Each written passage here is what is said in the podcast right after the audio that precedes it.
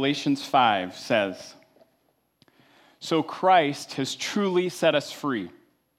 Now make sure that you stay free and don't get tied up in slavery to the law.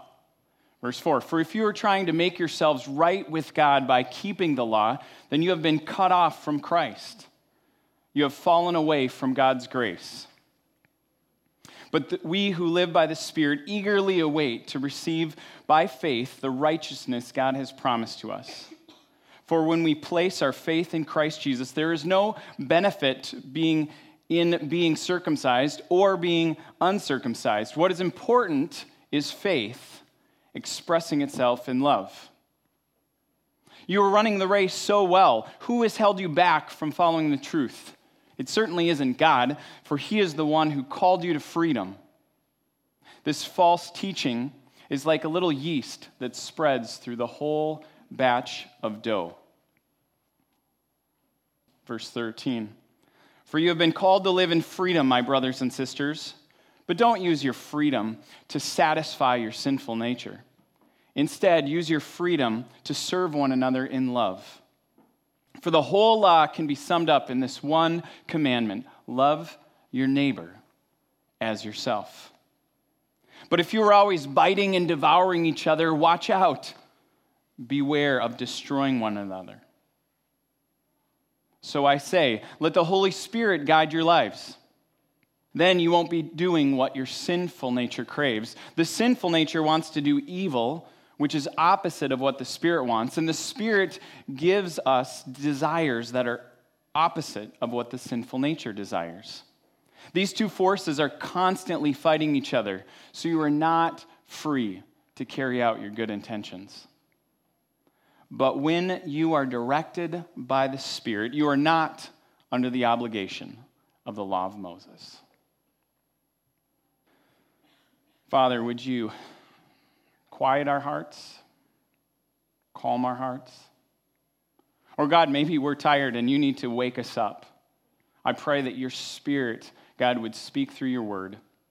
God, we thank you for your word. We know that we need your Spirit to illuminate it. God, may my words be your words, God. May your spirit illuminate those, not only that we would hear, but that we would recognize what you are saying and that we would respond to you because you're with us and for us and you love us.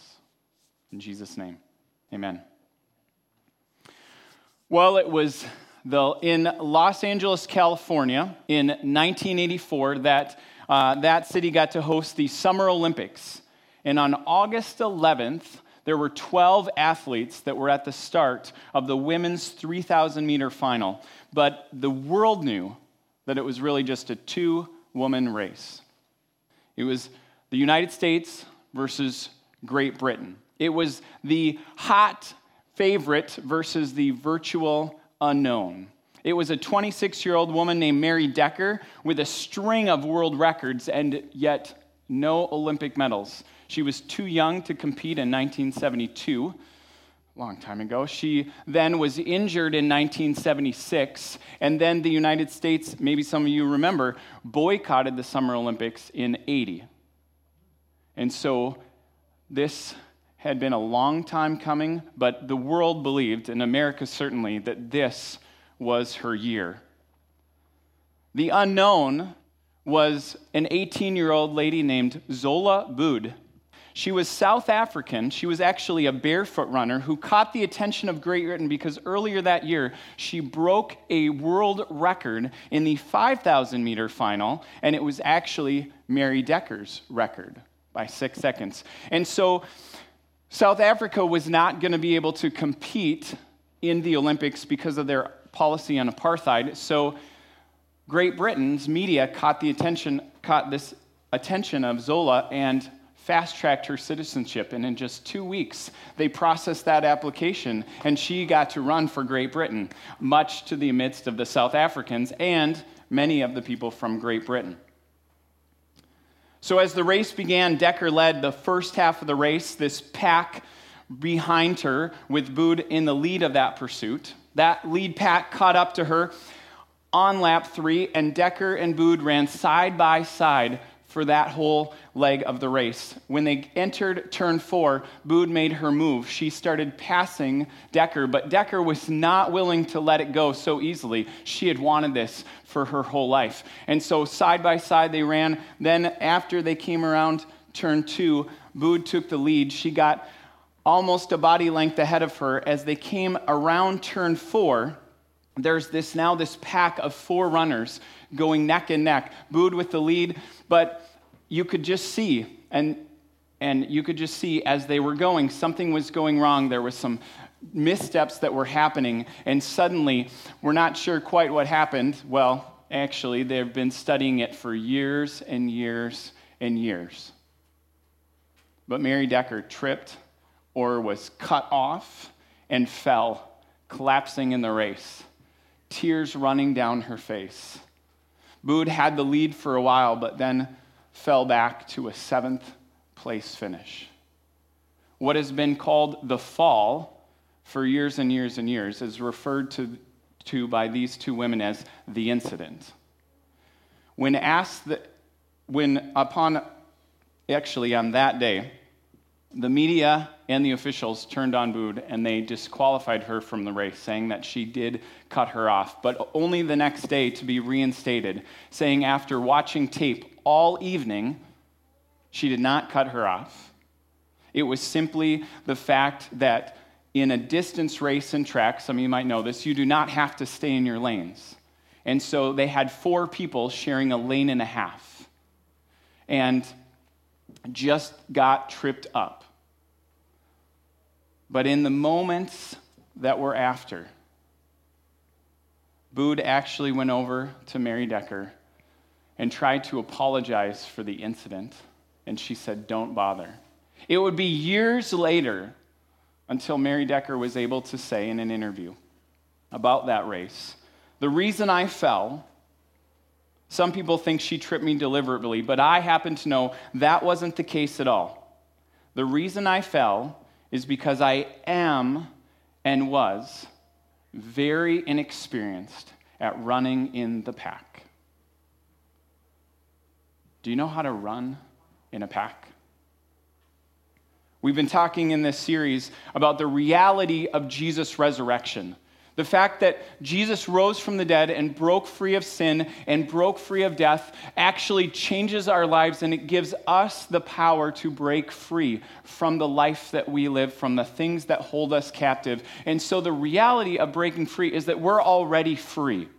The door to sin and the condemnation that comes with it is like a prison that's opened up, except many of us, we sit in that prison cell with the door wide open because we are believing either some lies in our heads or believing that we are unwilling to step out into whatever that would be. Because freedom can look scary, especially if we've been in some kind of a prison for a long time. We've talked about the lies in our head, the lies that tell you to achieve or to please others. We've talked about breaking free from our past or our religious duties or the barriers that divide us.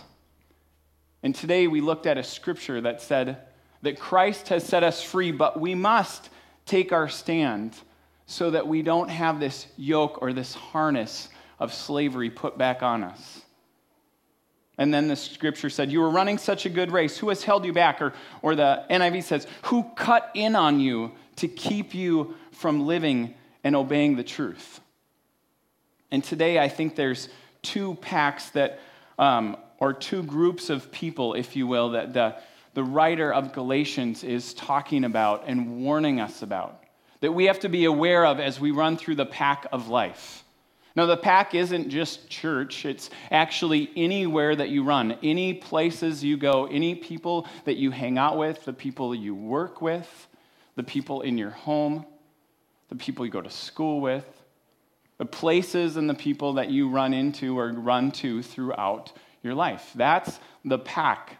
Some of these people follow Christ, some of them don't. We're not called to run free and solo. It's, it's like a great commercial, it sounds really smooth. But we are not created to do life alone. We are created to be in a pack, to run in community. And so, I think the first pack that we have to be aware of and watch out for, because we'll look at two of them that the writer talks about, and, and then we'll look at what we can do to overcome them. The first pack I'm just going to call team effort. Okay, this is, a, this is the runners, the pack of people that would, that would pride themselves on the ability to overcome obstacles. They're, they're people that believe that any lack of natural talent can be made up for with hard earned skills, sheer determination, and perseverance. And these, these are attributes that I think most of us want in life. They're attributes that, that get us further in life. So it's kind of hard to imagine why team effort, if you will, why this pack of people would actually be in opposition to what it means to run in the Spirit by faith. See, effort is a really great thing, except when it's opposed to faith. Now, Philippians 2 says that we should continue to work out our own salvation, effort, with fear and trembling, for it is God who works in you to will and to act according to his purpose. That's actually not faith. To, that God works in us is his righteousness. It's what Jesus has done, is doing, and will continue to do. And so what happens is that people think unbelief is the opposite of faith. In June, we're going to talk about um, issues in our belief, in our, in our believing, that make it difficult for us to really live that out, but also for the next generation to actually see it make a difference in their life. And one of the first weeks, we're going to talk about doubt. Doubt might be described as unbelief. We'll talk about that next time. But unbelief is not the opposite of doubt. Unbelief is not the opposite of faith. We all believe in something and then seek to live that out. The opposite of faith is self reliance. It's trusting in my efforts to succeed or survive, not trusting in Jesus. Self reliance replaces Jesus as the object of my faith and then I trust in what I can accomplish, I can acquire, I can define, or I can control. And the reason when Zola Bud, Bood, excuse me, came up to came up to Decker to try and apologize for what happened, she said, Don't bother. She had given up her first marriage. She had given up years of her life just to try and win this achievement. She did not want anything to go wrong in that moment. Uh, BBC uh, told, said last year that these two women had a reunion after 32 years, and they talk about this. I haven't gotten to watch it yet, but it's a documentary called The Fall. And um, the differences between how these two women responded are just astounding. But it, it reminds me that this effort thing, this pack, if you will, is something that we constantly are going to bump into in our life. Even if we are trusting Christ, there are going to be moments in our lives, in our weeks, in our days, situations where we're going to bump into this and we're going to choose do I choose to trust in what God is doing and what Jesus has done, or do I trust in my efforts? 1 Corinthians 4 says, The kingdom of God is not just a lot of talk it is living by God's power. So, where in your life are you inviting the Holy Spirit into your daily efforts? And where have you separated those two? Thanks, Kate. There's a balloon flying around in case you're listening online. We're totally distracted by it. Well, the second pack of runners, if you will, the things that we run into aren't effort. I'll call them team ego. Team ego, there's a myriad of runners that run in team ego. They like to run their own way, they like to set their own pace. They use the pack as it suits their efforts, it suits where they're going, but they're constantly competing against or comparing with the rest themselves with the rest of these kind of people in the world. People who might run in the pack of Team Ego say things like, I just need this win. I need to either satisfy myself or I need to have this success so that I can be recognized. They say things like, I'm going to make this happen. I need to control this situation. They say, I'll decide if this is good, if this is life, if you will, or if this is bad, if this is evil. It's that desire to define what is good and what is evil. And finally, I think the maybe the biggest thing that people that run in this pack of ego say, How about you run your race and I'll run mine? It's this idea of autonomy. We bump into this all the time as well. Just like effort is going to be something that we're going to have situations that come up in our lives where we're going to desire to put our own effort or take control of that. Ego is the thing that's going to bump into us where situations or circumstances are going to come into our lives and act like an electromagnet that's just going to pull us towards self. It's going to pull us towards self centeredness. You'll hear it in, um, oh, uh, one of my kids came home and said one of their coaches uh, was really mean to them. And when they confronted this coach on it, this person said, Well, I'm really mad about the election. As if that gives her the right to treat these athletes less than she should have. But, but those emotions pull us towards self centeredness. And any of us are, I'm not judging the coach, any of us have a chance at doing this.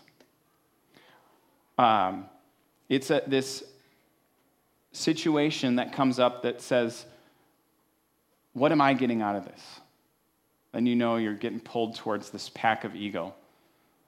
When, when your hope gets replaced by hype because you're so worried about the success or about what people are thinking about you, constantly thinking about what I want, what I don't have, what others are thinking about me. And Galatians 5 says it really clearly that when you follow the desires of your sinful nature, the results are very clear. It goes on to describe some of those results. Some of them are desires of the body, some of them are desires of the heart. Some of us would be tempted to think that those desires are really separate from our spirit, but our whole life is integrated mind, body, spirit, they're all one. Those things that happen to our body can't really be separated from our spirit. And if we really think about it, I think we know it's true. The sin nature is that part of us, our will, our mind, our emotions, where it pulls us away from God. Maybe another way to say it is that, that when we live to please ourselves instead of pleasing God, this is the result. And he goes on to describe envy, lust, rage, things that tear us apart or pull us into pleasures. Now, I want you to know God is not against you having some pleasure. You finding pleasure in a relationship or an experience or even a possession. The thing that God is against, if you will, is, is really the fact that ego isn't satisfied with having pleasure in that relationship, experience, or possession. Ego is thinking, Am I having more satisfaction? Am I having more pleasure? Am I having more fun than the next person?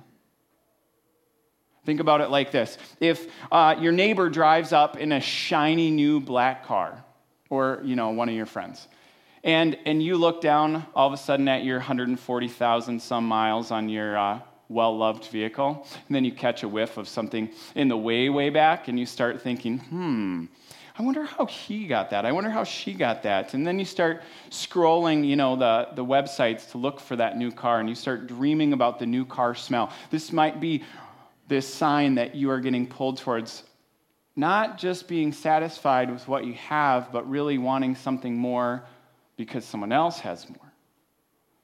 Or maybe that's not your thing, so you open up Instagram and you see good friends having pictures online of their exotic vacation. Maybe it's in the mountains or the rainforest or, you know, like a nice beach with a scenic ocean view, and all of a sudden you start looking at your bank account and you start seeing what's coming in and what's going out, and how there's more going out than coming in, and you can't decide what to cut, and you start going, How did they get to afford a vacation like that? Or your best friends build a dream house, and now all of a sudden you're scrolling Zillow to find out what your little fixer upper is worth, and maybe you go over onto a local realtor's website and you start thinking, man, if they can afford it, I should be able to too. See, in all of that, in every one of those cases, what we're thinking about is what we lack. And the Bible describes this as scarcity. Now, scarcity mentality was made popular by Stephen Covey in the seven habits of highly effective people, and he describes it like this is the idea that life is one big pie, and so if somebody gets a bigger piece, it means there's less for everybody else, including you. So, scarcity thinking is just thinking about what we lack. But scarcity was was founded long before Stephen Covey. When the serpent says to Adam and Eve in the garden, Did God really say that you can't eat from this one tree? Surely he didn't. See, God had given this delight. That's what the Eden means, this garden of delight. And they had relationship, perfect relationship with God and each other, nothing that they would put between themselves. They could be naked and unashamed, if you will. They had everything that satisfied them in the garden. They had purpose, they had work, they could cultivate good things out of the ground and out of each other. This was literally heaven on earth. And just in that one statement, all they could think about was what they didn't have. Till it came to the end of them. You can be a prisoner to just about anything. Whether it's the pack of effort trying to have recognition or reward or respect through being good or doing good, or whether it's ego trying to satisfy your own desires with pleasure or power or possessions. But either one will actually just cut you off and they will rule your life. Some of you know this. And here's what I'm learning even if you break free of those packs, they're never too far away. Just like in real track, even if you think you're about to lap them, they'll just, you'll just run into them again. It's something that we constantly have to be aware of, asking God's Spirit to be a part of that, to live, help us live our lives and so that's what I think for how we can overcome these packs, if you will, how we can overcome these things that will keep bumping into us, our own efforts or ego or some sin that is a part of our life. First, we have to let the Spirit lead. Galatians 5:16 said, "Walk by the Spirit or live by the Spirit. Then you won't gratify the desires of our flesh or the desires of our sinful nature." I like how the message says it. Uh, that translation says, live freely, animated and motivated by God's Spirit. Then you won't feel the compulsions of selfishness. And Jesus constantly challenged his followers to live and give freely and abundantly without fear that there won't be enough of whatever, of anything. So I think part of what that means for letting us let the Spirit lead is that we are thinking about and thankful for what we have, not what we don't have. I know, it's shocking, right? Ann Voskamp in 1000 Gifts says it like this People think that being uh, joyful makes you grateful, but being joyful isn't what makes you grateful. Being grateful is actually what makes you joyful. When you think about what you already have, all the things that God has given you, you don't think about what you lack. So if you're kind of skeptical, realist, what this might mean is that you're not ignoring the challenges of life. You're just changing the way you think. So if you have small children, God bless you.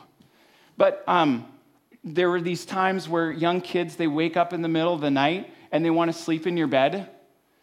And you're like, no, you can actually go, oh God, thank you so much for this little child that you've put me in charge of. And I pray, God, that you would comfort them.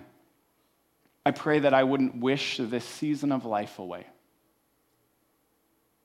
If you have a coworker that's just annoying the snot out of you, you can go, Oh God, thank you for a chance to learn patience. Truly, it's a gift of the Spirit, changing the way we think by letting the Spirit lead. But the second way that we can transform our lives, that we can overcome these packs, if you will, is to let the Spirit be Lord. Not only let him lead, but let him be Lord. Because uh, 2 Corinthians 3 17 says, Now the Spirit, the Lord is the Spirit, and where the Spirit of the Lord is, there's freedom. Okay, I'd like you to say this with me. All right? So it's right up there. Now, the Lord is the Spirit, and where the Spirit of the Lord is, there is freedom. Think about that. We have freedom wherever God's Spirit floods. And we don't find freedom where we block the Spirit, where we keep the Spirit from flooding. Wherever God is leading, we'll find freedom. The verse could say, The Lord is the Spirit, and wherever the Spirit of the Lord is, there is freedom. And if you feel like that sounds like surrender, would you realize that God created us and He created us to be under His authority? So he designed us to live that way. And it might feel like surrender because, well, it kind of is. But in that surrender, we're not giving in or giving up. In that surrender, we're actually finding the freedom that God promised all along. So maybe there's an area of your life where you know that you want freedom and you've been imprisoned by it for weeks or months or years then I would lovingly say, How's that going for you? Managing that thing, that attitude or that behavior. And please don't see on my face that I'm angry about that or I'm judging you. Just know the intensity that I have on my face is because I want better for you. Just like I know God wants better for me. And I think Jesus would lovingly put his arm around me and say, Hey, Rob, how's that going? Or do you think I could maybe do better with that thing? And when we turn it over to God, it doesn't mean we're giving it up. Might mean we're giving it up, but it does mean we're giving up control of it. It does mean we're giving up management of it, but we'll find freedom. Tim Date shared a vulnerable story in News and Notes about how he was drinking and he was using it to satisfy or distract him from other issues in his life. And so finally, after years and years of years, of his own admission where that was really just resulting in anger and frustration. He said, Okay, God, if you don't want me to do this, if this is not glorifying you, give, give, let, here, take the desire away to get drunk, to do this. Gone. Gone. Freedom. His wife said, He is a different man. Now, it has way more to do that with just giving up drinking, turning his life over to the Holy Spirit, letting the Spirit lead, letting the Spirit be Lord. But if you want full freedom in your life, then you have to give God full authority in your life. And I don't think we like to do that. What's the area of your life where God might be speaking to you that you need to give him a little more authority, or you need to give him full authority? Trust me, you will find freedom. Where the Spirit of the Lord is, there is freedom. Whatever it is, let Him lead. Uh, as before the band comes up, I'm going to have Chris and Becky come up because I think there's an area of our life. There's lots of areas of our life where you could find podcasts, you could find churches you could find, books you could find, yeah, come on up, where um, God, people have explained how God's word speaks to certain situation X. Come on up. And yet, the one that we're going to talk about today is one churches don't spend much time talking about. And that is letting God be Lord over your finances, applying faith to your finances. And this is not because the church needs or wants your money. This is because God wants freedom for us. So, guys, Chris and Becky, we've had several people actually who've seen God transform their faith in their finances. But how did this work out in your life? This, especially this verse where the Spirit of the Lord is, there is freedom. How did that idea of freedom work out in your finances? Sure. Um, I guess uh, to start off that part of the story, I guess um, looking back on several years ago, um, we were in a place financially where we were not like super deep, like horribly, awfully, crazily into debt, on the border of bankruptcy, anything like that. That was not us, praise the Lord. Um, but at the same time, also did not have any real strategies, any real wisdom, I guess, in approaching those. And it was through something offered here at Restoration several years ago. I think it's been three, maybe four. Jacob's nodding his head. Yes, he was a part of the group also. Um, but through a program here called Financial Peace University, which will be coming up later this summer again uh, for the first time in a while, we finally had those strategies. So that way, rather than being at an okay place and going to a worse place, uh, we were in an okay place and going to a much better place uh, because of being able to put that uh, lordship over our finances and getting some very specific strategies and different ways of doing that. Nice, nice. Now, one thing I read online was that uh, this, this guy posted a comment like, We actually talked about our budget and didn't get into an argument. Like, what a radical concept. So, uh, either one of you, do you want to talk about how your finances worked before Financial Peace University? I got this one. I got it. So no shame, by no the way. Shame. There's no shame. So we can be honest Ooh, here. Because this is our church pack. Right. This is our pack. Um, so before, Chris said it really well. We didn't have the strategies, but we weren't clueless. You know, we had um, seen our parents manage their money pretty well, but we didn't really get a lesson.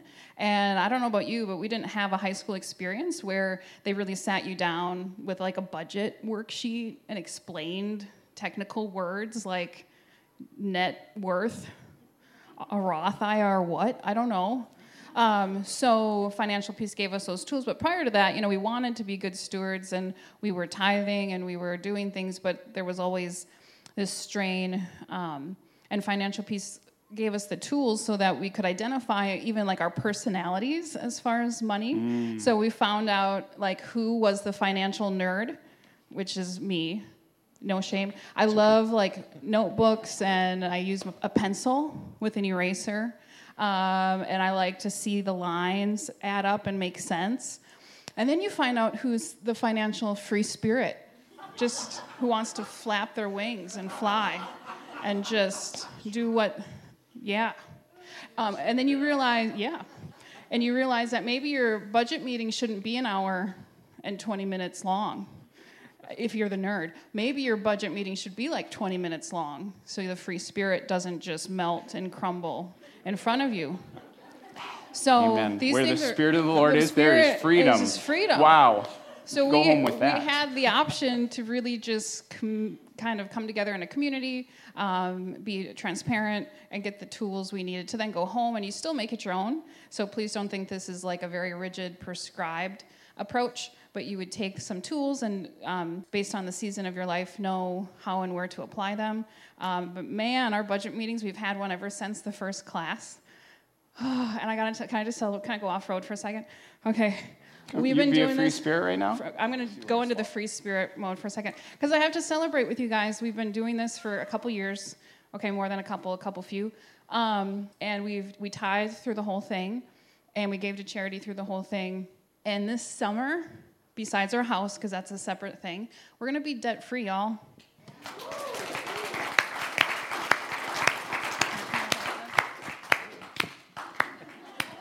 and that can be you. Um, it's we're both teachers, so it's yeah, like just process that for a second. We're both teachers, So we've been ha- doing this program and working this with teacher incomes, but we know that we've given we've given our careers to the Lord, and, and that's what we're called to do. And now we could do the same with our finances. So um, if this is something that's interesting to you, please, its info is in the um, handout this morning, but it's it's just a cool opportunity to be part of of a class that's Christ focused, but also giving you some great tools.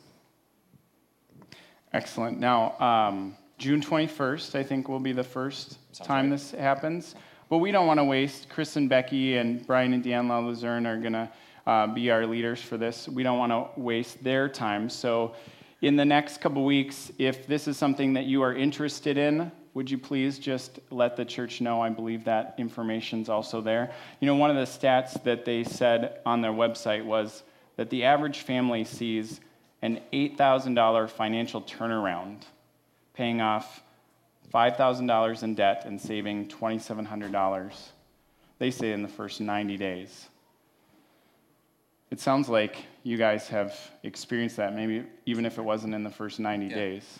The timeline is probably a little bit different, but we definitely, because we have strategies now, because we have a plan, it's we are controlling where our money goes rather than the money at the end of the month, what's left over, here's what we can do with it. Uh, so by pre pre preparing at the beginning of the month, uh, it's very freeing to be able to do that and to say when something comes up, uh, whether it's a, a missions opportunity or hang out with students at Caribou or something like that as part of my job, uh, that there's money available to do that and we don't have to be scratching and scrounging for it. Um, but that lordship piece has become so important in that because it, it's just opened up so many more possibilities that weren't there before. So yes, part of it is paying off debts. Yes, part of it is that, but it's also about what else can we be doing with this money when we're not paying debt. We can be doing more kingdom-oriented stuff, uh, and that just brings such great joy to both of our hearts uh, for the different ministries and stuff. That, like you said, the different jobs that we're called to do uh, that we're doing here in Minneapolis area. Thanks, guys. That is beautiful. And I hope that you hear again, this is not about more money for the church. I, I used to think that, and, and people would, would give me accolades for, wow, you guys give 10% of your money to God. And um, the reality is that it's all God's. And that's just been where God's been convicting me, is that exactly how you said it is how I want to live, where it's all God's my time, my career, my money. And sure, I give to a church, I give to charity, I give to these opportunities, but I give because I'm asking God and inviting God into the process. So thank you guys for being a part of the class. Thank you for explaining what it looks like just a little bit to put and apply faith to our finances. Can we pray while the band comes up? Thank you for a few extra minutes, friends. Lord, you say where the Spirit is Lord, there is freedom. And God, we want freedom in our lives. We don't want freedom to be autonomous. We want freedom to be in community with you and each other. And I thank you for Chris and Becky and the ways that you're transforming their lives and their faith and their, their hearts and their finances. God, how it is looking to be generous people without the fear of feeling shackled, God. That's the life that you called the disciples to. That's the life that Jesus lived. That's the life that I want, and I pray that that would be the life that you would offer us. And so, God, Holy Spirit, will you just show us where we are holding back in our lives, where we are trying to manage something on our own? It may not be finances for us, it might be some other sin, some other behavior, some other attitude, some other thing that's not even inherently evil, God, but is distracting us from running this race of faith in the joy and the power of your Spirit. So, God, would you speak to us right now about what that might be, about where we might need to turn over that authority to you? Because we want you to save us and lead us, God. In Jesus' name, amen.